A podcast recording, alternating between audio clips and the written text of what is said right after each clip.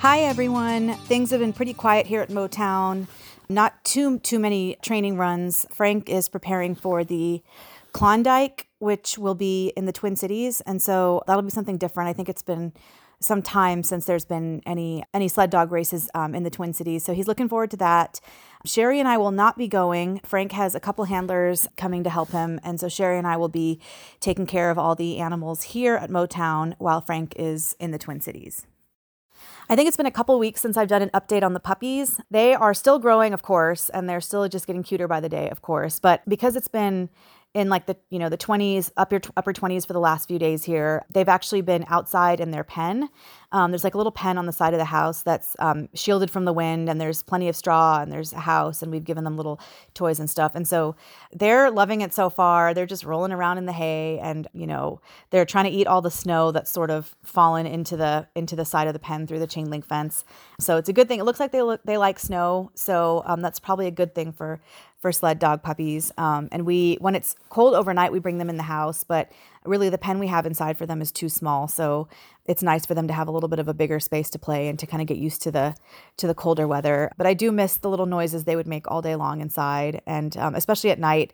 They'd be pretty quiet at night in the house, but you can still hear their little kind of rustling around and um, little noises as they fall asleep. So it's definitely been a change for me, but but I'm happy to see them enjoying their time outside and getting used to some of the weather that they'll be in once they become full-grown sled dogs. The biggest thing for me that happened this week was that I was able to jump on a sled again and it was only um, my fourth time being on a sled so far, but it felt like a lot of stuff went wrong. And at first, I was kind of a little bummed out about it. But after talking to Frank and some other mushers, they're basically like, that's totally normal. And it was my first time being out with a sled, uh, with a team on a sled by myself on the trail. So it was probably a little more nerve wracking than normal. So for this particular run, um, Frank hooked up an eight dog team, and then I hooked up a four dog team. Um, and my team was some of the older dogs plus um, Iris, who's kind of on the cusp of retirement. So basically, all retired sled dogs for all practical purposes. So they don't, they're not really fast, but they're all, they know the trails and they're, you know, they're veterans. They've been through tons of races. So I typically don't worry being out with them, especially because I'm usually with Frank. But this time, um, Frank and I kind of went together at first. I followed him. And then he tried to, you know, he wanted to see how his team was doing and he figured he could take them a few extra miles. So at one point we stopped and he said, okay, I'm going to go straight and you're going to make a right and head back towards the house. And I knew exactly where we were and I knew how to get home and everything was fine. And, you know, up to that point, nothing had gone wrong. So I was feeling pretty confident that it was going to be just a smooth run with not too many issues. Unfortunately, as soon as Frank took off and disappeared around the corner, that's when everything started to go wrong for me, of course. Um, so the first thing was that I guess my team wanted to follow Frank. They didn't want to go the way I wanted them to go. So it didn't matter how many times I yelled the commands at them to go right. They just kept trying to follow Frank. And we we only went a couple they overshot a couple of feet past where the trail was supposed to go right, where I was supposed to turn. And so I thought, okay, no big deal. I can still, you know, stop the sled and get them turned in the right direction. And in order to do that, there's this um, device called a snow hook. It's basically like a metal claw with prongs that you um, you put in the snow and you stomp on it, and it's supposed to at least temporarily help stop the sled. Um, you know, but the the problem is when there's snow, the snow hook will pop all the time. It doesn't always hold in the snow. It's more of just a kind of a just meant to stop you temporarily. It's not like an anchor by any means. And so I tried to put the snow hook in, but every time I let go of the sled, the dogs would start pulling. And I was really nervous because number one rule in mushing, or so I'm told, is don't let go of the team. You know, that's huge disaster. And so I was really nervous that if I tried to run up to the front to turn the team around, that they would just take off and I wouldn't be able to to catch up with them. So so I was like, okay, well, this is to work. But I knew that up ahead from where we were, there was like there's like a little turnaround where you can just there's like a loop and you just it loops you all the way around and then you're back on one of the trails that would have taken us back towards Frank's house. So I thought, okay, well, I can't stop the sled. I'll just go forward and I'll get them turned around at the roundabout. Um, but when I got to the roundabout, I realized that the trails on either side of the roundabout had been groomed, but the roundabout itself was completely snowed in. I couldn't find it. There's no way the dogs were going to know where to go. And so I was like, okay, shoot, I really need to turn the team around now because there's no other way for me to get them turned around. And I have no idea where this trail I'm on even leads. So once again, I tried to find a place to stop and put the snow hook um, in the snow and stop them temporarily so I could turn the sled around. But somehow while I was trying to do that, and there's no easy way to describe this, but the handle of the snow hook where you hold it somehow got caught on the runner, which is the thing you stand on at the back of the sled. And I couldn't get it off because the other end of the snow hook is attached to the line that the dogs are on. So the more the dogs pull, the further up the snow hook would get stuck. And I didn't have the strength to fight against four crazy dogs and, and pull it back. And and unfortunately, it got stuck with the prongs facing upward. So there was no way for me to have it catch onto anything and stop.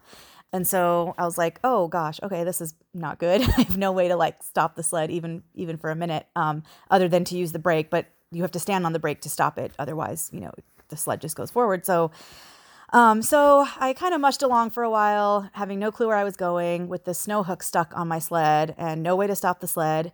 And I, I thought, well, maybe Frank will come back this way and maybe he can help me or you know i tried to untie the snow hook on the rope but it was you know tied really tightly. And so finally i kind of snapped out of it and i was like no no i have to i have to figure out a solution. I can't just keep going forward and hope something happens. And so luckily um, the trail we were on kind of there was like an uphill part. We were going uphill. And so i waited until i saw what looked like the steepest part of the uphill to stop the sled using the brake because i figured at least on an uphill the dogs wouldn't it would be harder for them to to jump forward and keep going you know and they kept pulling but because it was uphill they were slowly getting more and more tired and there was more and more slack in the line. And i was able to like slowly inch by inch finally get the snow hook off of the runner. And luckily the snow where we were was a little bit harder than where i had tried to hook it the first two times. I was able to hook it long enough and securely enough to where i got the team turned around. And you know it's no easy feat. Even with four dogs you know it's hard. Plus the, the sled is like like eight or nine feet long from the tip of it to the, the end of the runners. And so you can't just like rotate it. I mean, it's gets stuck in the snow. And so you have to like, I had to fiddle with it for a while, but eventually got the team going the opposite direction and we started heading towards home and they made the correct more or less the correct turn to get towards the house and i thought everything was going to be fine from that point forward but of course, dogs have a mind of their own, and more stuff continued to go wrong even after we were supposedly on the right trail. At one point, um, there's a spot where the trail crosses like a gravel road that's always plowed. And so all the dogs have to do is just you know, get off the trail for a second and then cross the street and there we're back on a trail again. But for some reason, Iris and Wolfie, who were in the lead, didn't want to do that and they ended up instead of staying on the trail, they actually made a left onto the road. And the problem with being on the road is that it's since it's plowed, there's no snow, it's pretty icy and everything's packed down. So even the brake that's supposed to stop the sled, the hard brake, doesn't work. There's nothing for it to catch onto. And there's certainly no place to put a snow hook because it's all flat. And on top of that, when they made the turn, the sled sort of jerked a little bit um, to one side, and I ended up tipping it over and crashing into a snowbank, which is fine, no big deal. I didn't let go of the sled. I just kind of got a face full of snow. And I realized that I lost my hat also. I my head was really cold and I turned around and my hat was like 30 feet behind me on the road. And I was like, oh, well, I don't think I'm going to be able to retrieve that. So, you know, hat's gone forever, or that's what I thought. And so I was able to get the sled right side up and we continued on our way. And luckily, you know, there's another part, another section where the trail crosses the road. So, you know, was able to get the team back onto the trail. I'm headed towards Frank's house. Um, and of course, when I got from the road onto the trail, there was another hard jerk of the sled and it tipped again. But again, no big deal. I just got a face full of snow for a second time. Then I really thought, okay, well, we're really close to Frank's house, so that's got to be the end of the issues. Unfortunately, the dogs had one more little surprise in store for me. When we were we were on the trail that literally goes right straight into Frank's driveway, and we were probably like not even 100 yards from the house and there's like a little trail that goes off to the side and goes up a ridge that is I've hardly ever used it, so I don't even know exactly where it goes. But right before we were supposed to get to the driveway, the dogs took a hard left and decided they wanted to go that way. And so again, I tipped the sled. Fortunately, this time I was able to stop them soon enough to where it was easy to sort of I just kind of screamed at them and they kind of realized like, "Oh shoot, we're not supposed to go this way." And so they got themselves back on the trail and we got into the driveway and I was able to unhook everyone and our team was fine. I was fine, um, just covered in a little bit of snow and definitely cold and wet. But yeah, I mean, it sounds like, like I said, from everyone I talked to, that's pretty much the way it goes when you're mushing. Stuff always goes wrong, and so I'm glad that I was able to at least not panic and and just get everything sorted out. And the best part of the story is that later on, um, Frank saw my hat on the road when he was bringing his team back, and he was able to go back later with the snowmobile and retrieve it. So don't worry, my hat is fine, I'm fine, the dogs are fine, and everything at Motown is just going along swimmingly as usual. This has been Sled Dogs, Cold Toes, and a Gal from Texas, an original WTIP podcast production. Stay tuned for the next segment airing every Friday morning on North Shore Community Radio and online at WTIP.org.